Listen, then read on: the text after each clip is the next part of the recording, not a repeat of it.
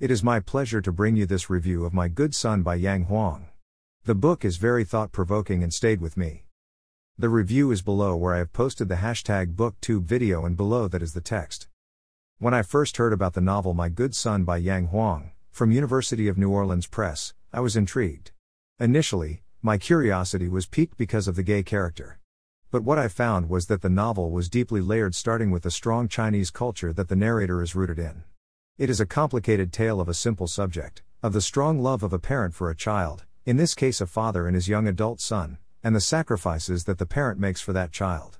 In the book, an American who is the son's age enters the picture and teaches the Chinese father a few things.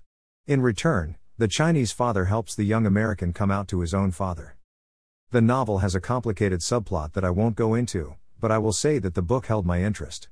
The Chinese son comes off as rather spoiled, but he is his father's only child. The father, who is a tailor, wants the son to do better than him. He wants his son to go to college, an ambition that the father once had when he was young. I found the backdrop of the culture in China, quite different than my experience of growing up as a lesbian in the United States, to be compelling and relatable.